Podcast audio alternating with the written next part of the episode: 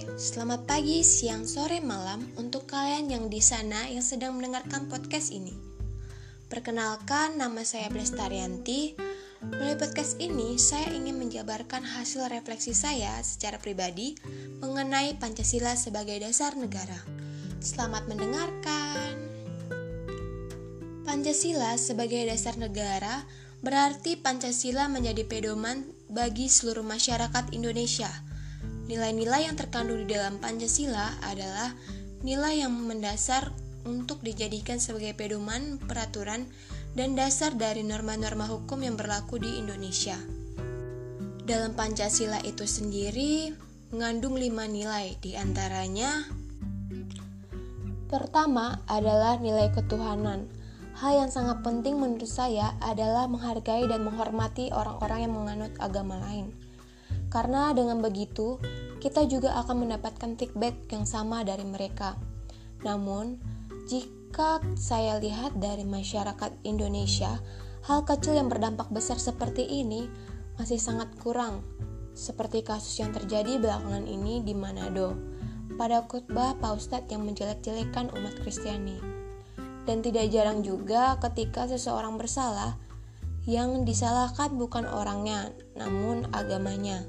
Contohnya kasus terorisme, yang melakukan hanya satu orang saja, namun yang disalahkan agamanya. Nilai yang kedua adalah nilai kemanusiaan. Pada nilai kedua ini, saya ingin menyorot tentang setiap warga negara memiliki hak yang sama di mata hukum. Namun, yang saya lihat belakangan ini, hukum sepertinya lebih runcing ke bawah dan tumpul ke atas. Contohnya pada kasus Gisel, yang saya dengar ia tidak mendapatkan hukuman sama sekali atas perilakunya karena anaknya masih berusia 4 tahun. Padahal jika kita lihat dari kasus yang sudah-sudah, ia seharusnya ditahan oleh pihak yang berwenang. Pada nilai ketiga adalah nilai persatuan. Di sini saya akan menyorot nilai cinta tanah air. Saya rasa yang paling sederhana di sini adalah membuang sampah di tempatnya. Namun, masih banyak sekali masyarakat yang membuang sampah di sungai yang dapat menyebabkan banjir di mana-mana. Kemudian, nilai yang keempat adalah nilai kerakyatan. Di sini saya akan menyorot hak rakyat untuk mencalonkan diri sebagai pemimpin suatu daerah atau bangsa. Memang benar bahwa DPR dipilih oleh rakyat.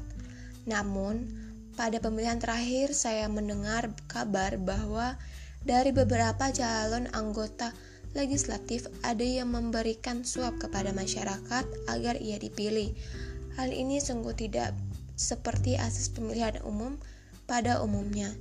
Seharusnya mereka tidak berhak menduduki jabatan mereka sekarang ini. Pada nilai yang terakhir adalah nilai kelima, yaitu nilai keadilan.